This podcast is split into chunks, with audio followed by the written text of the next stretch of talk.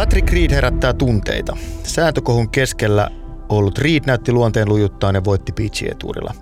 Paul Casey oli paras Dupain ET-kisassa, jossa Kalle Samoja onnistui upeasti ollen neljäs. Tällä viikolla kisataan Saudi-Arabiassa ja sen jälkeen kisoja onkin ohjelmassa Euroopan kiertueella melko vähän.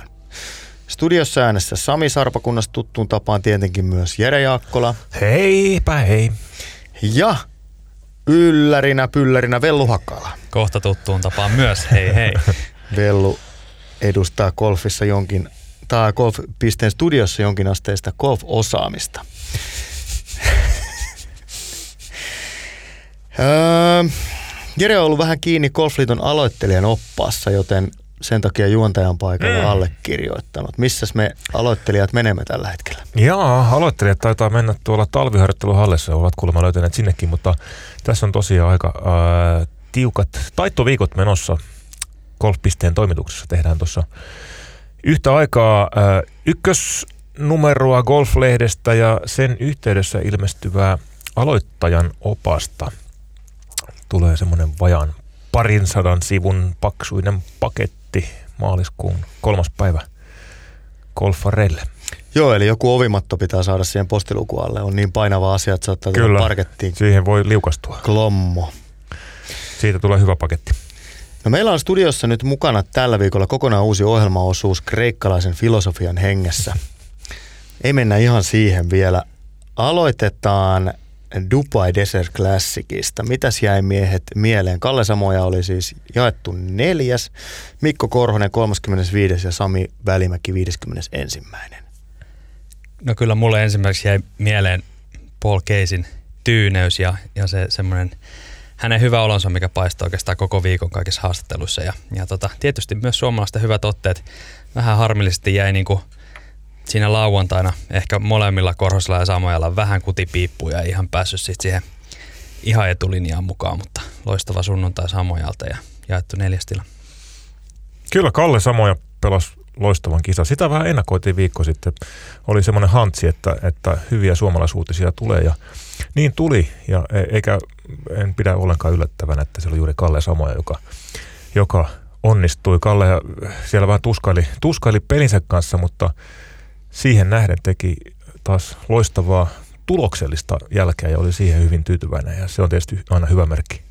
Musta oli jotenkin aivan mahtavaa se samoja lähestymistapa-asia. Hän muistutti nyt siitä, että kysehän on tuloslajista, ei arvostelulajista. Että peli voi olla rumaa eikä se välttämättä ole koko ajan edes hanskassa, mutta pystyy nuijimaan tarpeeksi niitä, niitä paareja ja muutaman pöydin siihen. Ja tuossa seurassa kun katsoi tuloslistaa, siinä oli heti perään Sergio Garcia ja Bernd Wiesberger ja Patrick Harrington selän takana ja, ja aika nimekkäitä jätkiä myös yläpuolella, niin, niin neljäs sija on, on kyllä kova. Sai kyllä siitä ihan kohtuullisen korvauksenkin toista 000 ja, ja Tukun pisteitä taisi nousta Reisty Dubailla viidenneksi toista. Se on hyvä onnistuminen tähän kauden alkuun, nyt varsinkin kun tulee pieni, pieni suvantovaihe sitten Euroopan torilla, niin tuosta on hyvä jatkaa sitten Mastersin jälkeen. Mikko Korhonen, 35. kaksi hyvää kilpailua, yksi en, niin kuin hyvä plus, yksi hyvä miinus kauden alkuun. Myöskin niin kuin selkeä osoitus siitä, että mies on tullut nyt semmoisella aika raikkaalla asenteella ja, ja tavoitteet on nostettu viime kauden jälkeen niin kuin askelta mm. ylemmäs. Kyllä, hyvä startti. Kyllä, viime suvantomaisen viime kauden jälkeen uudella otteella. Taisi Mikko putata ainakin pari ekaa kierrosta ihan loistavasti. Mun mielestä lauantaina vielä oli, oli putti strokes tilastossa niin kahden parhaan joukossa, Joo. että, että, että olisiko se sitten putteri vähän viilentynyt siihen viikonlopulla. Joo, kakkosena vilahti ruudulla lauantaina. Joo, mm. Niin, hänellä varmaan se peli pysyy jatkuvasti enemmän tai vähemmän näpeissä, että se on sitten hänen kohdallaan niin poikkeuksellisen paljon siitä puttivireestä kiinni. Sami Välimäki neljä kierrosta nyt ensimmäistä kertaa tällä kaudella. Lupauksia paremmasta. Onko syytä olla iloinen vai huolissaan Välimäen alkukaudesta? No en mä ainakaan tässä vaiheessa vielä olisi huolissaan, että ehkä ei kaksi, kierrosta, kaksi, ää, kaksi kisaa nyt vielä kerro koko totuutta, mutta tota, katsellaan tässä, miten, miten Sami tästä jatkelee. Kyllä tässä vähän taas tuli hymähdeltyä erinäisille foorumeille, joissa, joissa heti hämmästeltiin, että, että no niin, että Taasko se välimäki putoaa jatkosta ja tässä näkyy sitten oikea, oikea taso. Ja Mm. golfissa ei ole, ei ole kysymys yhdestä tai kahdesta kilpailusta, ei aina edes puolesta kaudesta. Se on harvinaisen totta. Tämä, tämä laji etenee aalloissa ja Sami Välimäki pelaa loistavaa golfia nyt vaan. Ei ole ihan, ihan sitä menestystä tullut, jota, jota totuttiin viime kaudella näkemään, mutta tulee kyllä. Niin pitää muistaa, että kesällä koronatavon jälkeen niin ekat kisat ei silloinkaan ollut mitään kauhean, kauhean valoisia hänelle ja sieltä yhtäkkiä, yhtäkkiä se vaan napsahti ja loppukausi on historia. Kyllä, ja hyvä, hyvä sinällä, että pääsi pelaamaan jo neljä kierrosta. Ei, ei tullut mitään kattiputkea tähän, tähän kohtaan, niin ei mitään hätää.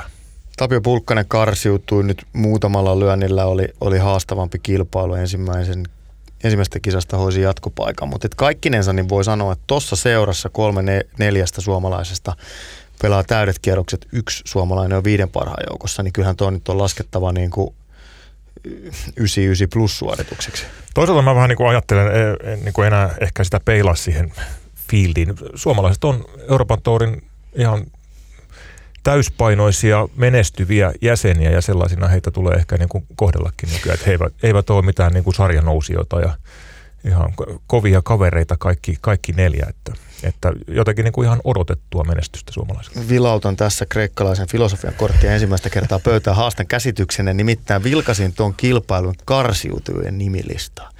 Se on välillä näille kaikille kriitikoille, jotka, on, jotka sanoo, että suomalaiset pelaa alta tasonsa tai, tai jotain muuta, jos se ei pääse jatkoon.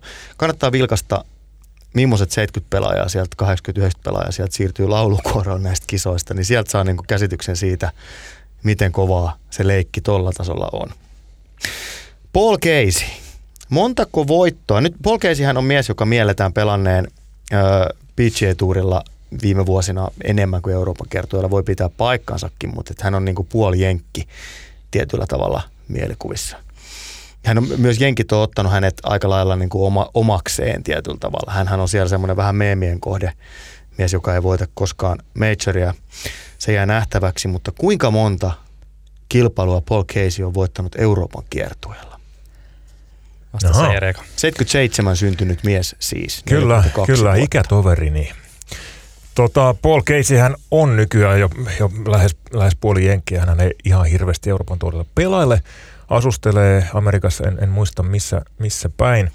Mutta tuota, Jos pitäisi pelas- veik- veikata, niin mä sanoisin Jupiter, Florida. se on paljon mahdollista, kyllä. kyllä. Mutta ennen Amerikkaan äh, siirtymistään tai muuttamistaan, ennen kuin vaihtoi tukikohdakseen Yhdysvallat, niin Paul Casey pelasi kyllä menestyksekkäästi Euroopan tuorilla ja Tässä on nyt Pelasin. niin hyvä pohjustus, että koska mun kuitenkin arvaa ensin. Että Ja kun mä just tiesin, että jos sen tietäisi, mm. niin veikkaisin, että Jere maanisesti räplää Googlea tällä hetkellä ja tekee koko ajan semmoista pitkää pohdistusta, pelaa itselleen aikaa, mutta kädet ovat vapaat, käsissä ei ole mitään. Mutta Jos sulla on Vellu numero mielessä, niin anna siirtyy mennä. Vellulle. vastaan Mulla on neljä- hantsi tästä. 14 Euroopan torvoita. Ja se, on kyllä, se on kyllä numero, mitä mä itse ajattelin. Ai ai, ajattelin nekin niin päin. Kyllä siellä, siis toista kymmentä on joka tapauksessa. Ja, No nokita tai vähennä. No en sano samaa, mä sanon 15. No se on oikein, Ohjasin Jeren oikeaan vastaukseen. Olen No niin, mutta aika hurja saldo. Hei. 15 voittoa Euroopan kiertoa. se on paljon. Se on kyllä. Se on, se on siis, mä itse häkellyin siitä, kun kat, kat, pikkasen tutustuin kaverista atseihin, että ei, en olisi kyllä, en olisi kyllä osannut arvata tällaista saldoa. Paul Casey on yksi pidetyimmistä pelaajista Yhdysvalloissa. On, on erittäin, erittäin suosittu pelaaja pelaajien keskuudessa, hyvän tyypin maineessa. Ja mä olin kerran, äh, nyt en muista vuos- vuosilukua, 2013 voisi olla aika lähellä. Olin Naikin pääkonttorilla, siellä oli iso, iso pressi, tota, kansainvälinen pressitilaisuus ja äh, siellä Paul Casey on siis ollut, ollut Naikin miehiä pitkään – tuli silloin mukaan ja oli kyllä niin helposti lähestyttävä kaveri kuin voi, voi joku olla. Ihan, ihan kuin olisi tullut oma olohuoneeseen. Todella, todella miellyttävä tyyppi. Yritätkö siis sanoa, että Paul Casey on Englannin Mikko Ilonen? No, paljon samaa, paljon samaa. Kumpikaan ei tee kyllä itsestään yhtään, yhtään itseään isompaa numeroa. Brittipelaajat varmaan on vähän joko tai. Se, mitä on nyt suomalaisten ET-pelaajien kanssa jutellut, niin he sanoivat, että monissa nuoressa brittipelaajissa on semmoista arroganssia, että he on vähän vaikeammin lähestyttäviä. Ja he on niin, kuin niin kova, kova itseluottamus, kova eko, että se saattaa olla vaik- vähän niin kuin liikaa. Varsinkin meille vaatimattomuudestamme tunnetuille härmän asukeille. Hmm. Ja sitten siellä on Paul Casey ja Justin Rose on, on niin kuin hyvin samantyyppinen hahmo. Hänet on itse tavannut aikoinaan ja, ja vastaavanlainen vaikutelma jäi. Se, mitä mä oon itse Paul Caseyssä pelaajana aina ihailu, niin on se, miten hän ottaa niin kuin tappiot vastaan. Se ei näy niin kuin missään. Vaikka hänkin on paljon voittanut, niin hän on myös ollut hyvin usein niin kuin kakkonen ja kolmonen ja, ja jäänyt sitten lipemään huoli, hu, huulia, mutta, mutta se ei kyllä Caseyn olemuksesta koskaan näy. Hän on jotenkin niin kuin hyvin tyylikäs häviäjä. Se on kyllä iso ominaisuus. Urheilun, siis mä itse inhoan huonossa häviämissä sitä, että se vie aina sen voittamisen iloa hmm. Siltä toiselta ja siihen kenelläkään ei ole oikeutta, ei pihapeleissä eikä ammattiurheilussa. Voittaja pitää saada se kunnia, jonka hän ansaitsee. 99 prosenttia tai enemmän urheilijoista on siellä häviämässä. Näin mm. se vaan on. Se liittyy urheiluun, mutta se pitää osata kantaa. Jos en ihan väärin muista, niin tässä nyt ei ole pitkä aika siitä, kun Paul Casey oli majorissakin sunnuntaihin lähteessä mm. ihan, ihan voittokamppailussa ja jotenkin miettii hänen pitkää uransa, niin se vielä ainakin omasta mielestäni korostuu, että, että, että hän tietää, että vuosi ei ole enää paljon jäljellä ja, ja se major-voitto siellä tuupuu ja kaikki siitä vähän, vähän puhuu ja näin poispäin, että pystyy, pystyy niissä niin kuin harvoissa paikoissa, kun se major-voitto olisi mahdollisuus ottaa ja sitten sitä ei tule, niin edelleen niin kuin näkee se perspektiivissä. Kyllä, ison kuvan. Kyllä. Kyllä. Hän on ilmeisesti hinannut pelinsä, pitkän pelinsä ominaisuuksia ja, ja lyöntipituutta määrätietoisesti pyrkinyt kasvattamaan. Hän ei ole luonteeltaan niin kuin semmoinen luonnostaan pitkälyöntinen nykystandardeilla. Mm. Ja nimenomaan sitä major-voittoa jahdatessaan niin on, on pystynyt niin kuin kehittämään pelinsä sitä osa-aluetta entisestään. Mä heitän teille vielä vastapallon. Minä vuonna Paul Casey nousi ensimmäistä kertaa miesten maailmanlistan top 100. Hän oli siis yhtä vanha kuin sinä, eli vanha mm. kuin taivas. Ää, vasta. Ei se silloin ole kyllä voinut.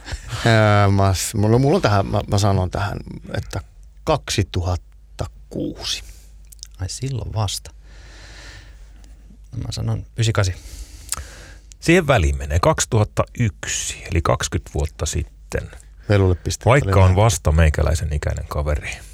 Näin, vasta ja, sun ikäinen Ja kohta ollut kuusi vuotta peräkkäin, maaliskuussa tulee kuusi vuotta peräkkäin top 50 yhtäjaksoisesti. Parhaimmillaan kolmas. Se on kyllä kova, se on, se on kova. Jotta ei nyt menisi ihan Paul Caseyn ylistämiseksi, niin mulla on velvollisuus tuoda tässä ikäviä faktoja pöytään. Hänhän on UNICEFin entinen hyvän tahdon lähettiläs. kieltäytyy Saudi-Arabian kilpailu ET-kisassa starttirahoista pari vuotta sitten, mutta ilmeisesti hän on tullut siihen tulokseen, että hiekkatiimalasissa todella käy vähiin ja major, major-voitosta ei välttämättä niitä palkintorahoja tule, haetaan ne Saudi-Arabiasta. Hän on mukana Saudi-Arabiassa tällä viikolla, kuten ovat myös Dustin Johnson, Bryson DeChambeau, Patrick Reed, Tony Finau ja suureksi aavikon ystäväksi tunnustautuva Meksikon Abraham Anser. Eli tällä viikolla nähdään tällainen PGA Tour tähtien saldo ja sitten nähdään Ian Poulter, Sergio Garcia, Justin Rose ja Victor Hovland, eurooppalaisia, jotka pelaavat pääsääntöisesti PGA Tourilla. Nyt jää vain miettimään, että oliko Keisi mukana silloin Saudi-Arabiassa, mutta kieltäytyi starttirahoista vain? Mm, mä en muista kuinka tämä meni, mutta hän kieltäytyi. Silloin hän oli, Joo. vetosi nimenomaan siihen, että hän on Unicefin hyvän tahdon lähettiläs. Mm. Mutta ehkä tahto on muuttunut. Ehkä hän ei saa tälläkään vuonna starttirahoja, en tiedä. Ne, se, no, se, no. Jos, jos kyseessä... Kaikki eivät saa. Niin, jos, jos se näin on, niin, niin tota, sehän on vallan hienoa, ettei hän ei tarvitse sitä joka kerta tuoda esiin. Hän on tehnyt sen kerran selväksi, että hän ei starttirahaa ota ja me uskotaan hyvään, hyvään tällä Jeren kanssa. Niin, niin, ei niin, mitään niin. Casey ei ota tänäkään vuonna starttirahaa vastaan, mutta ei tee sitä numeroa. No niin, Sergio Garcia ensimmäisessä Saudi-Arabian kisassaan teki itsestään vähän numeroa. Tärveli silloin vetsillä vähän punkkereita ja vähän kriinejäkin. Mutta palautti starttirahat. Kyllä, mutta oli seuraavana vuonna, eli 2019 mukana. Hmm. sai starttirahaa 650 tonnia, vähän enemmän kuin kisan voittaja sai voitostaan. Ja Sergio on mukana tänäkin vuonna. Sattumaako? Rory McIlroy on kieltäytynyt, hän ei Saudi-Arabiassa pelaa eikä John Rahm. Muuten siellä on niin kivenkova kattaus kuulla ja voi myös maailmanlistan ykkönen Dustin Johnson siis. Sekä kaikki kiertuen neljä suomalaista. Se siis Saudi-Arabiasta to- toimikoon tämä alustuksena tämän viikon kilpailuun. Saudien jälkeen alkaakin sitten hiljaiselo Euroopan kiertueella. Omanin kisa peruttiin, Sami Välimäki ei pääse puolustamaan voittoa. Tässä on muuten tiettyä ironiaa. Välimäen ää, voiton puolustus jää nyt tekemättä. Omanin kisa mm. peruttiin ja niin jäi myös Mikko, Mikko Korhosen Itävallan Shot Clock Masters viime kaudella. Sekin peruttiin. Sen kerran, kun suomalaiset pääsisivät sinne voittoa puolustamaan, niin kisoja ei järjestä. Jäävät historiaan ikuisina mm. mestareina. Se on kyllä hienoa. Mutta nyt ennen huhtikuun puoliväliä, tai itse asiassa huhtikuun jälkipuoliskoa Euroopan kiertueella pelataan kaksi VGC-kisaa ja Masters. VGC-kisoista toiseen pääsee Sami Välimäki. Näihin kahteen muuhun ei pääse hänkään. Sitten siellä on Katarin kisa ja Kenian kisa. Kenian kisakaan ei suomalaisia ole erityisen paljon houkuttanut, joten voi olla, että tämän viikon jälkeen suomalaiset pelaavat vain Katarissa ennen kuin kausi sitten todenteolla pyörähtää käyntiin huhtikuun puolivälissä. Aika erikoinen tilanne. Joo, on. Ei nyt ehkä siinä poikkeuksesta tässä Mastersin alla on usein vähän sellaista tyhjä, tyhjäkäyntiä. VGC on pelattu siinä, siinä tyypillisesti. Nyt on, nyt on sitten parikin kisa. Se on ihan mielenkiintoista, että Sami tosiaan pääsee VGC Concessioniin, eli, eli entisen äh, VGC Meksikon kisaan, joka nyt sitten siirrettiin Meksikosta Texasiin, ko, taisi olla Texasiin tämän COVID, COVID-homman takia, mutta suomalaisia ei ole liikaa VGC-kisoissa nähty ja nyt on sitten Sami, Sami Välimäki siellä mukana kovissa karkeloissa, siellä kovista on, rahoista pelaamassa. Kyllä, siellä on valtavasti voitettavaa. Sitä kautta voi saada sitten siihen VGC Matchplay matchplayhin paikan ja, ja, ja sitten jopa Mastersiin, jos nousee 50 parhaan joukkoon maailmanlistalla. Sen mä halusin nähdä äh, Sami Välimäen VGCn reikäpeliturnauksessa. Sami voisi olla aika kova luu. Reikäpeliturnauksessa suomalainen, siitähän meillä on hyviä muistoja. Kyllä. Reikäpeliturnauksia ei viime vuosina hirveästi ole pelattu, mutta Mikko Ilonen siinä joskus osoitti osaamisensa. Olisi muuten todella, todella oli, tota, mielen, mielenkiintoinen nähdä. Kyllä, sen verran, että oli eri, eri reikäpeliturnaus, oli Kyllä. Euroopan tuori, mutta joka tapauksessa. Joo, sehän oli silloin niin kuin MM reikäpelistatuksella, että se voidaan sitten vähän kengittää tässä. Euroopan kiertueen kisakalenterista Challenge Tourin kisakalenteriin. Se julkaistiin nyt. Oletteko ehtineet vilkaista? Vilkaista kyllä, tutustua tarkemmin en. Joo, en, en tiedä muuta kuin kilpailumäärä.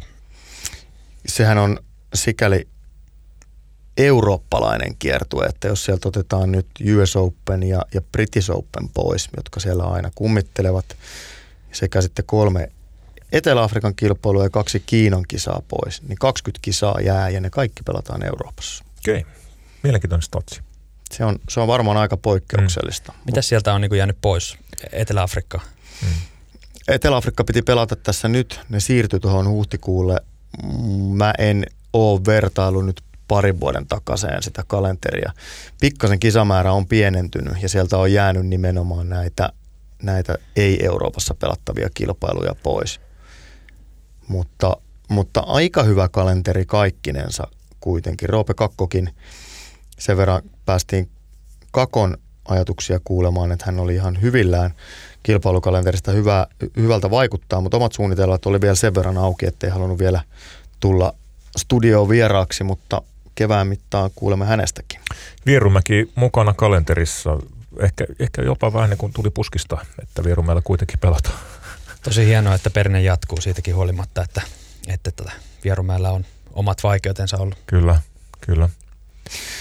Se on kyllä siis Suomen kilpakolfin kannalta se on ensisijaisen tärkeä kisa. Se on, se on toki niin kuin tärkeä osoitus monella tavalla siitä, että Suomessa halutaan tehdä kilpakolfin eteen – asioita. Mm. Mutta ennen kaikkea sitten näiden villien korttien takia, mitä saadaan mikähän se määrä on, se on ollut 50, 50 ainakin ennen. Mm. Ja, ja äh, Kalle Samojalle ja Tapio Pulkkaselle ne olivat uran niin kuin todellisia ponnahduslautoja. Ilman niitä niin, niin tie olisi ollut kivisempi.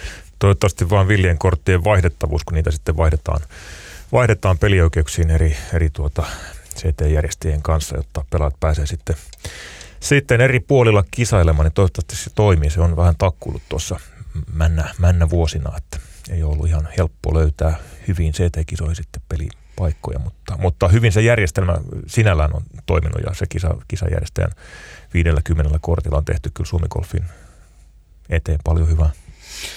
Ja suomalaiset ovat myös Vierumäellä hyvin pelanneet. Hmm. Roope Kakko oli edellisessä koitoksessa, jossa väärin muista, niin kolmas. Sitä ennen Kim Koivu huudatti kotiyleisöä.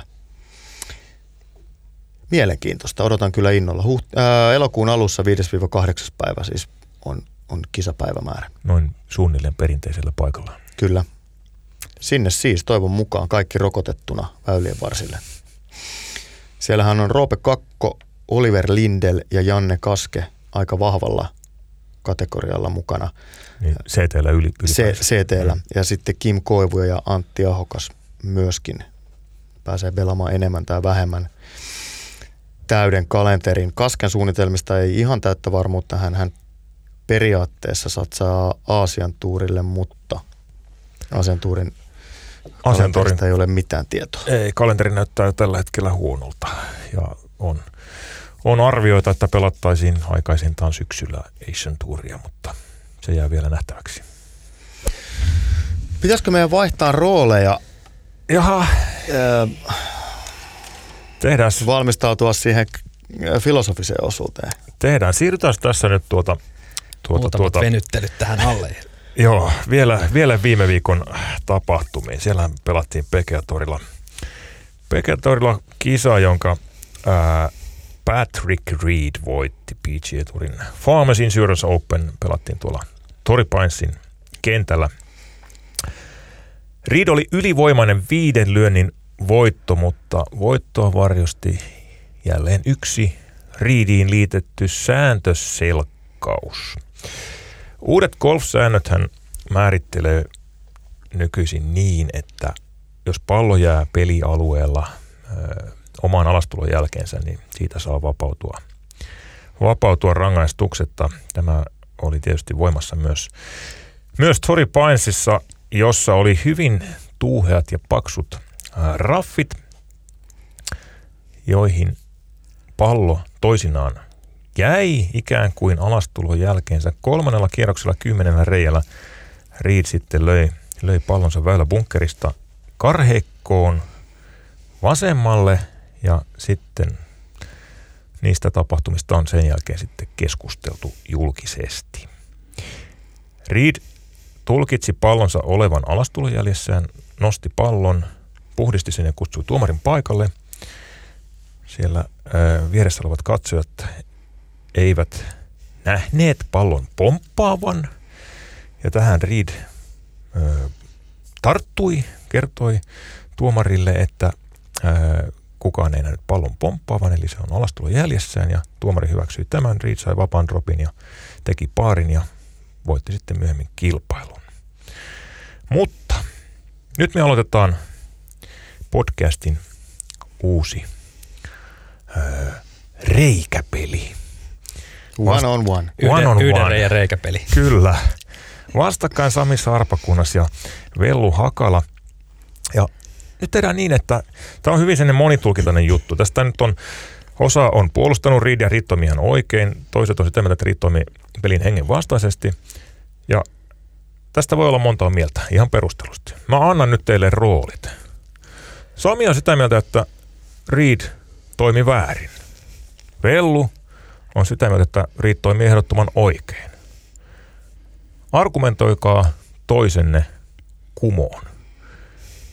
Oletteko valmiita puolustamaan kantaanne? Sami on yleinen syyttäjä, Vellu on Riidin puolustusasianajaja. Olen siis Platon, te olette Aristoteles. Paljastetaan tästä tämä kreikkalaisen filosofian ulottuvuus. Platon a- aloittaa. Minä aloitan. Aloittakaa. Tulkintani tapahtuneesta on se, että Patrick Reed ymmärsi välittömästi sen riskin, että pallo olisi pompannut. Hän kutsui tuomarin paikalle järjestääkseen itselleen alibin ja hän myi ajatuksensa tuomarille sanomalla toistuvasti they didn't see it bouncing.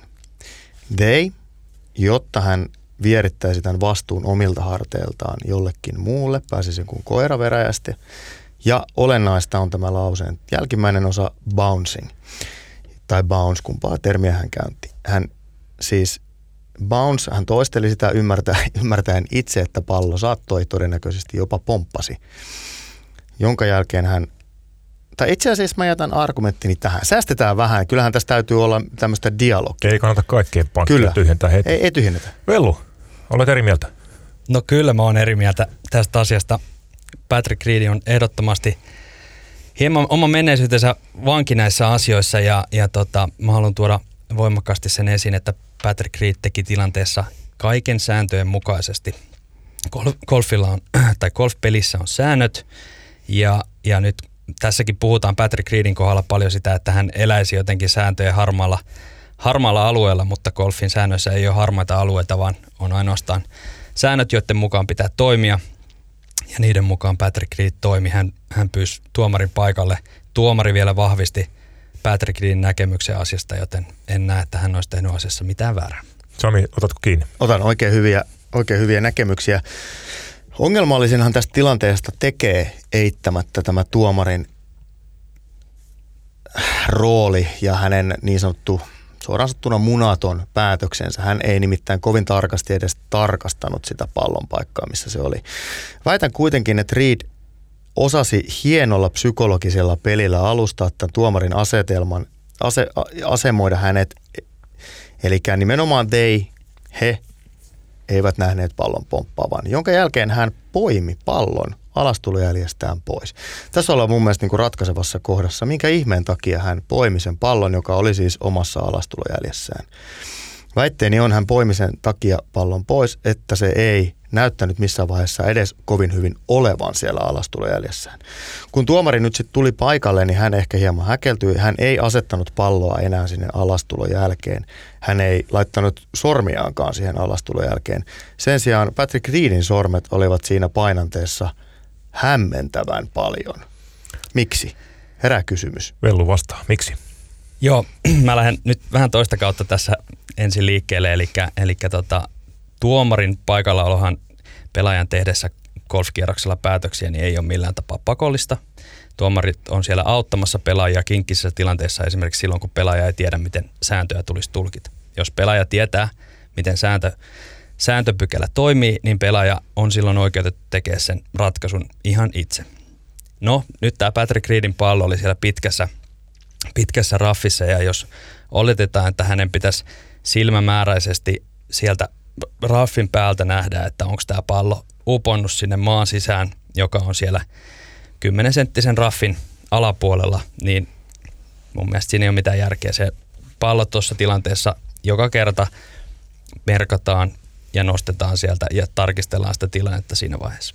Sami, miten Patrick Reedin olisi pitänyt toimia tilanteessa? Jättää se pallo sinne reikään ja kutsua se tuomari paikalle ilman sen kummempaa psykologista vaikuttamista siihen tuomariin, mitä hän toistuvasti toisti tätä kyseistä lausetta. Mä toistan tuon mun argumentin. Mun mielestä Patrick Reed haisto tässä tilanteen pelata itselleen alibi saada se ilmainen droppi. Ja tietäen oman historiansa hänen on pakko se tuomari kutsua paikalle näissä tilanteissa. Hän tietää, että häntä kuvataan. Mutta jotain kertoo myös se, että Patrick Reedillä oli tässä kilpailussa yksi erittäin tuskanen kuuden reijän jakso, joka alkoi kolmannelta kierrokselta reijältä numero, numero 11. Hän teki tämän kuuden reijän jaksoon neljä pokia. Koko turnauksesta taisi tehdä kuusi tai seitsemän. Eli heti seuraavalle reijälle syntyi poki tämän sääntöselkkauksen jälkeen ja hän oli aivan kujalla sen koko loppukierroksen. Mun mielestä sekään ei ole ihan sattumaa. Hän oli selvästi tajus, että nyt jotain tässä on meneillään, ehkä oma tunto kolkutteli, ehkä keskittyminen häiriytyi muuten, mutta jostain se kertoo. Vellu, onko sama tulkinta? Ei missään tapauksessa. Patrick, Patrick Reed tajus, tajus sen reijän jälkeen, että taas hän joutui, taas hän joutui selkkauksen keskelle, jolle hän ei itse asiassa itse voinut yhtään mitään. Ja, ja mä argumentoisin sitä nimenomaan toisinpäin, että tahallisesti epärehellinen mies ei olisi ottanut siitä millään tapaa siihen omaan pelinsä, pelinsä ja, ja Patrick Reed ehkä hän siinä vaiheessa tajusi, että tässä on mahdollisuuksia nyt, että, että tota, tästä taas puhutaan niin kuin joka ainut kerta, kun hän, hän minkäännäköisiä toimia golfkentällä tekee, niin puhutaan ja, ja tota, niin se ehkä siinä pääsi häneen vähän vaikuttamaan. Hyvä. Tämä oli reikäpelin viimeinen reikä ja niin kuin Ryder Cupissa, niin tämä ei etene uusita reihille. Jätän nyt tuomiovallan äh, kuuntelijoille. Saatte itse päättää, kumpi perusteli äh, saadun kantansa paremmin. Oliko Patrick Reed syyllinen, osittain syyllinen vai tyystin syytön? Tässä pääsee eläytymään sillä tavalla niin kuin asianajajan rooliin, syyttäjän tai puolustajan rooliin, että nämähän on aika monesti nämä keisit tosi monitulkintaisia ja, ja jotenkin se ratkaisu on näissä oikeusprosesseissa tehtävä. Meillä nyt onneksi ei sellaista velvollisuutta tai taakkaa ole, että meidän pitäisi tästä totuutta tietää, mm. mutta aika visainen, visainen niin kuin pähkinä kaikkinensa. Mun mielestä argumentit suuntaan tai toiseen on, on niin kuin hyvin järkeviä. Joo, mä haluaisin myös nostaa myös semmoisen asian tässä esiin, että golf on myöskin hyvin vahvasti tämmöinen supertähtivetonen laji ja, ja golfi kasvaakseen vaatii sitä, että, että, että ne maailman huippupelaajat, niin heillä on niin kuin vahva kannatus ja, ja tota niin, niin heitä, heitä kohdellaan hyvin. Ää, siinä mielessä ihmetyttää se, että kuinka golf tuntuu tämän televisioinnin osalta ja näiden asioiden niin kuin jälkikäteen spekuloimisen osalta niin kaivavan monesti omaa kuoppaansa tässä. Et, et, tota, niin, niin, tuntuu, että golf on ainoa laji, jossa, jossa niin kuin jälkikäteen tilanne on tuomarin kanssa jo selvitetty ja jälkikäteen aletaan spekuloimaan, että meneekö asiat oikein vai väärin, eikä, eikä mennä eteenpäin. Näin se on. Minä en tämän oikeudistunnon istunnon tuomarina nyt ota, ota selvemmin kantaa tähän, mutta, mutta tuota, kaksi pointtia nostan tästä. Kerrossami. Meillähän jäi tässä pieni, pieni tota noin, mm. me, me ojottiin hitusen liikaa. No, miksi? Ö, olennaistahan oli, että se Patrick Reedin pallo pomppasi. Sitähän me ei mainittu missään vaiheessa siinä alku. Mm. Eli, eli sehän oli olennaista, että Patrick Reedin pallo pomppasi. Ja yhtä olennaista on siinä se, että hän ei itse voinut nähdä sitä pomppua. Hmm. Kyllä joo. Tämä, Siitähän tämä syntyy tämä, tämä koko Tämä esittäytyy hmm. katselijoille ihan eri, erilaisena, koska me tiedetään, tiedetään tässä vaiheessa paljon enemmän kuin mitä pelaaja pystyy siinä, siinä tilanteessa tietämään. Hyvä. Tuomarin loppupuheenvuoron kaksi pointtia, vaan ö, tämä tietysti johtuu osittain ö, Patrick Reedin historiasta ja, ja median asenteesta, mutta, mutta Patrick Reedille näitä selkkauksia sattuu useammin kuin muille, on vähän sama, sama kuin naisten puolella Lexi Thompsonilla. Sinällään mielenkiintoinen juttu, eikä, eikä varmaan Reed pääse tästä ihan, ihan helpolla eroon saattaa, saattaa joutua eroon. oikeusmurhan uhriksi jatkossakin. Toinen, toinen pointti on se, että, että ää, alastulon jälkeensä jääneen ää, pallon sääntö on kyllä hyvin ongelmallinen. Toripainsissa ei ollut ollenkaan sellaiset olosuhteet, että, että tuota, ää, kenttä olisi ollut pehmeä, jolloin se jää, jää niin kuin hankalasti alastulon jälkeensä. Nyt oli kyse ihan tavallisesta tuuheasta raffista. Jokainen meistäkin tietää, kun on pelannut, pelannut golfia, niin välillä raffit on, on paksuina ja tiheinä sellaisia, että pallo tavallaan niin kuin lepää, vaikka se olisi pomppinut 10 metriä, niin se lepää sellaisessa paikassa, että se näyttää, että se on vaikka sitten viimeisellä loikalla jäänyt alastulon jälkeensä ja, ja siinä kohtaa niin kuin sääntö, sääntö on huono.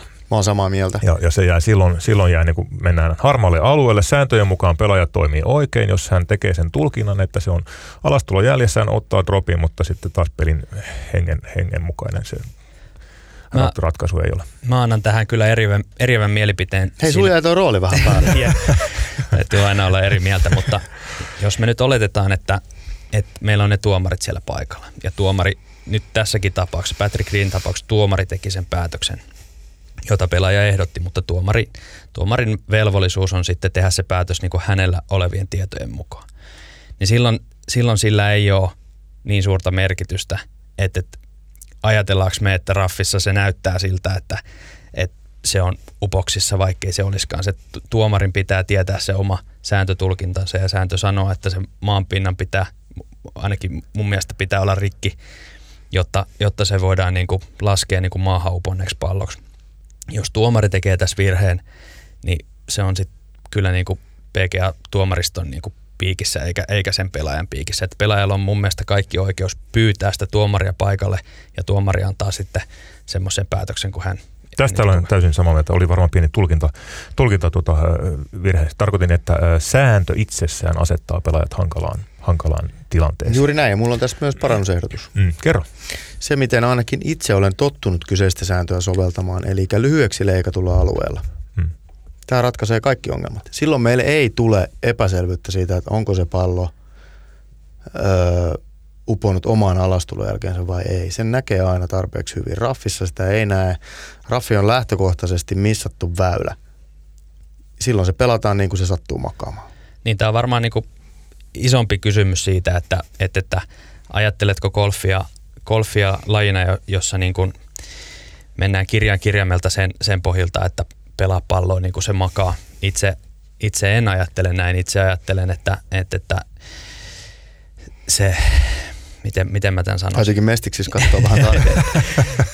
Itse ajattelen, että semmoinen tarpeeton rangaistus, jos, jos, jos tota, se ei niinku ole osa pelialuetta. Mä ymmärrän sen, että kun pallo menee veteen, niin sieltä on vaikea jatkaa. Tai pallo kun on autissa, niin pallo on autissa. Mutta jos, jos pallo menee raffiin ja on, eilen on satanut ja se pallo uppoo sinne, sinne tota, niin, niin märkään maahan, niin se ei missään tapauksessa pitäisi mun mielestä olla yhtään se eri tilanne kuin että edellisenä päivänä on ollut kuivaa ja, ja tota, niin se pallo ei uppoa sinne. Ja tätä varten se sääntö on olemassa, se suojelee pelaajia semmoisilta semmoisilta tilanteita siellä kentällä, mitkä ei olennaisesti kuulu siihen lajiin. Ja siihen se sääntö toimii mun mielestä oikein hyvin. Eli sinä olit Vellu siis oikeasti sitä mieltä, jota joudut puolustamaan Riidin kanssa. Olin sattumalta. Tuossa on, on niin kuin jännä. Mä ottaisin tuosta niin analogian jalkapalloa. Mä oon niin kuin lähtökohtaisesti samaa mieltä, mitä sä sanoit, mutta, mutta koska näistä sääntötilanteista tulee hyvin herkästi vaikeaselkoisia ja, ja, ja niin kuin itse asiassa ajaudutaan semmoiseen tilanteeseen, että joudutaan, kun pyritään tasa, ää, takamaan samat oikeudet ja lähtökohdat kaikille pelaajille, niin joudutaan itse asiassa semmoisiin tilanteisiin, että joudutaan tekemään niitä sääntötulkintoja, jotka suosiikin toisia pelaajia ja sortaa toisia pelaajia. Jos se sääntö menisi niin, että meillä on vain lyhyeksi leikatulla alueella ää, se, se oikeus uponneeseen palloon ja sitä kautta vapaaseen droppiin, se olisi paljon selkeämpi ja se olisi yksiselitteisempi. Golfissa nämä sääntötilanteet on niin haastavia, että kannattaisi mennä sen yksiselitteisyyden ehdoilla. Nyt otetaan analogia jalkapalloa, jossa on tullut vartuomiot. Eihän koskaan ole puhuttu jalkapallossa niin paljon tuomaroinnista kuin se varrin jälkeen. Se varrin piti selkeyttää näitä tilanteita. Sen jälkeen on tullut näitä sääntötulkintoja aivan loputtomasti. Ne suosii toista, ne ratkaisee otteluita itse asiassa ne tilanteet ei ole yhtään sen selkeämpiä kuin mitä ne oli aikaisempi paitsiosääntö. Paitsio tai ei ja eteenpäin. Ja sitä mä toivoisin myös A jalkapallolle, B golfille, että et ei päästäisi pois tällaisista, tällaisista. Ja vaikka mä oon samaa mieltä, mitä sä, että et, et pitäisi olla tasa-arvoinen ja, ja sääntöjen pitäisi olla reiluja kaikki pelaajia kohtaan, niin, niin se, että että golfin säännöt kaikessa nihilistisuudessaan on itse asiassa tarpeeksi yksinkertaiset ja ajan myötä ne sääntötilanteet tasaantuu ja kaikki saa samanlaista kohtelua peliltä nimeltä golf. Mä olen samaa mieltä tuosta sikäli, että kun, kun se sääntö ulottuu myös raffeihin, niin silloin ajaudutaan paljon helpommin sille harmaalle alueelle, jolloin niitä tulkintoja joudutaan tekemään. Se on lyhyellä, lyhyellä niin kuin se on selkeämpi. On, on siinä, siinä kyllä pesan Pesan samppaa, mutta, mutta ymmärrän myös, kyllä myös, mitä veluja takaa. Mutta oiskohan tämä tässä? Tuota, PGA Tourilla homma jatkuu Waste Management Phoenix Openin äh, merkeissä. Ja jos joskus äh, COVID-pandemia äh, näkyy televisiokatsojille, niin tässä kilpailussa. Siellä on ollut Phoenix Openissa parhaimmillaan noin 600 000 katsojaa kisa viikon aikana tänä viikkona on vähän vähemmän. No se 16 reikä on ollut melkoinen sirkus ja hulapalo. On kyllä ihan, pitää vilkasta ihan senkin takia, että miltä se näyttää nyt. Ja siellä on paikalliset virvoke, virvoke tota, myyjät niin varmaan pulassa, kun jää aika, aika monen lovi. Siellä meidän avustaja Juha, Juha Akulinen oli vuosi sitten, eikö ollut?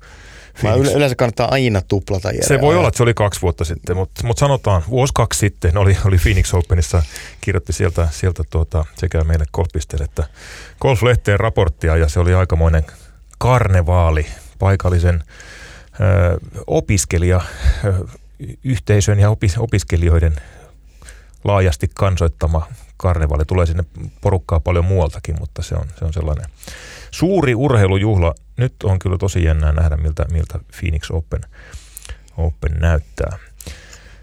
Tuli tuosta 16 reiästä muuten mieleen, ää, katsoin tuossa HBOn Tiger-dokumentin, kaksiosaisen osaisen, erinomaisen dokumentin, jos, jos multa kysytään. Ja siinä, siinä ää, nousi taas yksi näitä Tigerin taianomaisia hetkiä silloin varhaisilta vuosilta, kun on... 16 reijä holari. Kyllä, 16 reijä holari. Tiger Woods oli tullut ammattilaiskentille ja, ja kukapa muu sitten teki 16 reijällä holarin kuin Tiger, Tiger Woods. Siellä oli, siellä oli aikamoiset hulapalot myös silloin. Se on kyllä jotenkin Hieno kuvaavaa. Kohtaus. Se on varmaan nimenomaan se reikä, millä moni mielellään se holarinsa tekisi, mutta se harva on onnistunut. Oli se huimaa kyllä se Tiger Woodsin ensimmäiset viisi ammattilaisvuotta, kun tuntuu, että niin kuin kaikki tällainen niin kuin maaginen golfkentällä tapahtuu Tiger Woodsille. Kyllä joo, ei se niin kuin, ja niitä vanhoja videoita kun katsoo, niin tajuu sen, että eihän siihen samanlaiseen maniaan niin ole kukaan pelaaja niin kuin päässyt lähellekään Tigerin jälkeen. Että. Ei ole, ei ole. Se on mielenkiintoista, että joku pysty olemaan niin suvereeni ja joku pysty pystyttää semmoisen manian. Ja, ja se, että miten kaukaiselta se vaikuttaa nyt, mm. että joku yksittäinen pelaaja nousisi niin, kuin niin paljon muiden yläpuolelle. Kun tuo kilpailu on tällä hetkellä niin kovaa, niin laajalla rintamalla, että onko siihen enää mahdollisuutta. Nyt sitten taas, jos me mietitään taaksepäin, niin pitikö se olla mahdollista edes Tigerin aikana? Mm. Niin mä tiedä, oliko tilanne yhtään sen erilainen. Niinpä, niinpä. Kyllä mun tulkinta on, on, on se tällä hetkellä, olen valmis sitä korjaamaan todisteiden seuraavassa oikeudenkäynnissä todisteiden niin ilmantuessa, mutta, mutta kyllä Tigerin ylivoima siihen aikaan oli, oli oma luokkansa. Että, mutta. Niin ja mä voisin heittää kyllä semmoisenkin ajatuksen ilmoille, että kaipaako golf semmoista yksittäistä ylivoimasta urheilijaa. Mun mielestä ei. Mun mielestä tämä tilanne, että maailman niin kärki on noin terävä kuin se nyt tällä hetkellä on ja siellä on, niin kuin, siellä on oikeasti aika monta ihmistä, jotka voi niitä, niitä kisoja voittaa. Niin ainakin minun silmin niin tilanne on erinomainen. Mä vastaan, vastaan tuohon, että ö, olen nauttinut molemmista. Kyllä. Se, se on hyvä, että golf, golf tarjoaa. Se oli silloin hämmentävää seurata niin kuin sellaista ylivoimaa lajissa nimeltä golf. Ja nyt on sitten taas huikea hienoa nähdä, että, että siellä on todella laaja se kärki ja, ja kuka tahansa voi voittaa. Ja silti meille nousee niin kuin ajoittain hahmoja, hahmoja sitä muiden yläpuolella. Jos se nyt ihan pään, päätä ylemmäs, niin ainakin otsan verran korkeammalle. Joo, ja kyllä, kyllä sitten taas on eri tapoja nousta siihen. Yksi, yksi, mikä pitää Patrick Reedin kunniaksi sanoa, niin se, että jos, jos hän onkin niin kuin ristiriitainen persona, joka jakaa niin pelikavereiden kuin, kuin golfin ystävienkin öö, mielipiteet, niin sitä ei kyllä kukaan häneltä ota pois, että hän on kyllä niin kuin piinkova kilpailija ja, ja hän tietyllä tavalla se voittajan ominaisuus ja, ja se semmoinen aura, mitä hänen ympärillä on, että tässä tilanteessa hän meni ja voitti tuon ylivoimasta tuon kilpailun, niin se on kuitenkin sellaista, joka erottaa hänet siitä muuta, muusta porukasta. Samaa mieltä. Lähipeli grindajana Patrick Reedin verosta ei ole kyllä, en tiedä onko koskaan nähty, mutta en ainakaan viime vuosina. Patrick Reedia varmaan aika harva meistä ajattelee niin kuin golfareiden esikuvana, mutta jos miettii hänetä niin kuin vaan pelkästään pelaajana, niin Patrick Reed on just sitä, mitä meidän niin kuin kaikkien pitäisi pyrkiä olemaan. Taistelee niin kuin viimeiseen hengenvetoon asti, ei ikinä luovuta siellä, ei niin kuin, tiedätkö, niska, ei, niska pysyy kyhyryssä ja näin poispäin. Ja, ja tota, mä ainakin toivoisin, että, että, että ihmiset osaisi myös katsoa sitä puolta hänestä. Loistava taistelija. Patrick Reed on niin paljon parjattu, että tähän Vellun puheenvuoroon me päätetään tämä podcast. Kiitos tästä lähetyksestä Vellu ja Sami. Kiitos Jere. Kiitos, Jere. Kiitos. Sami. Kiitos Vellu.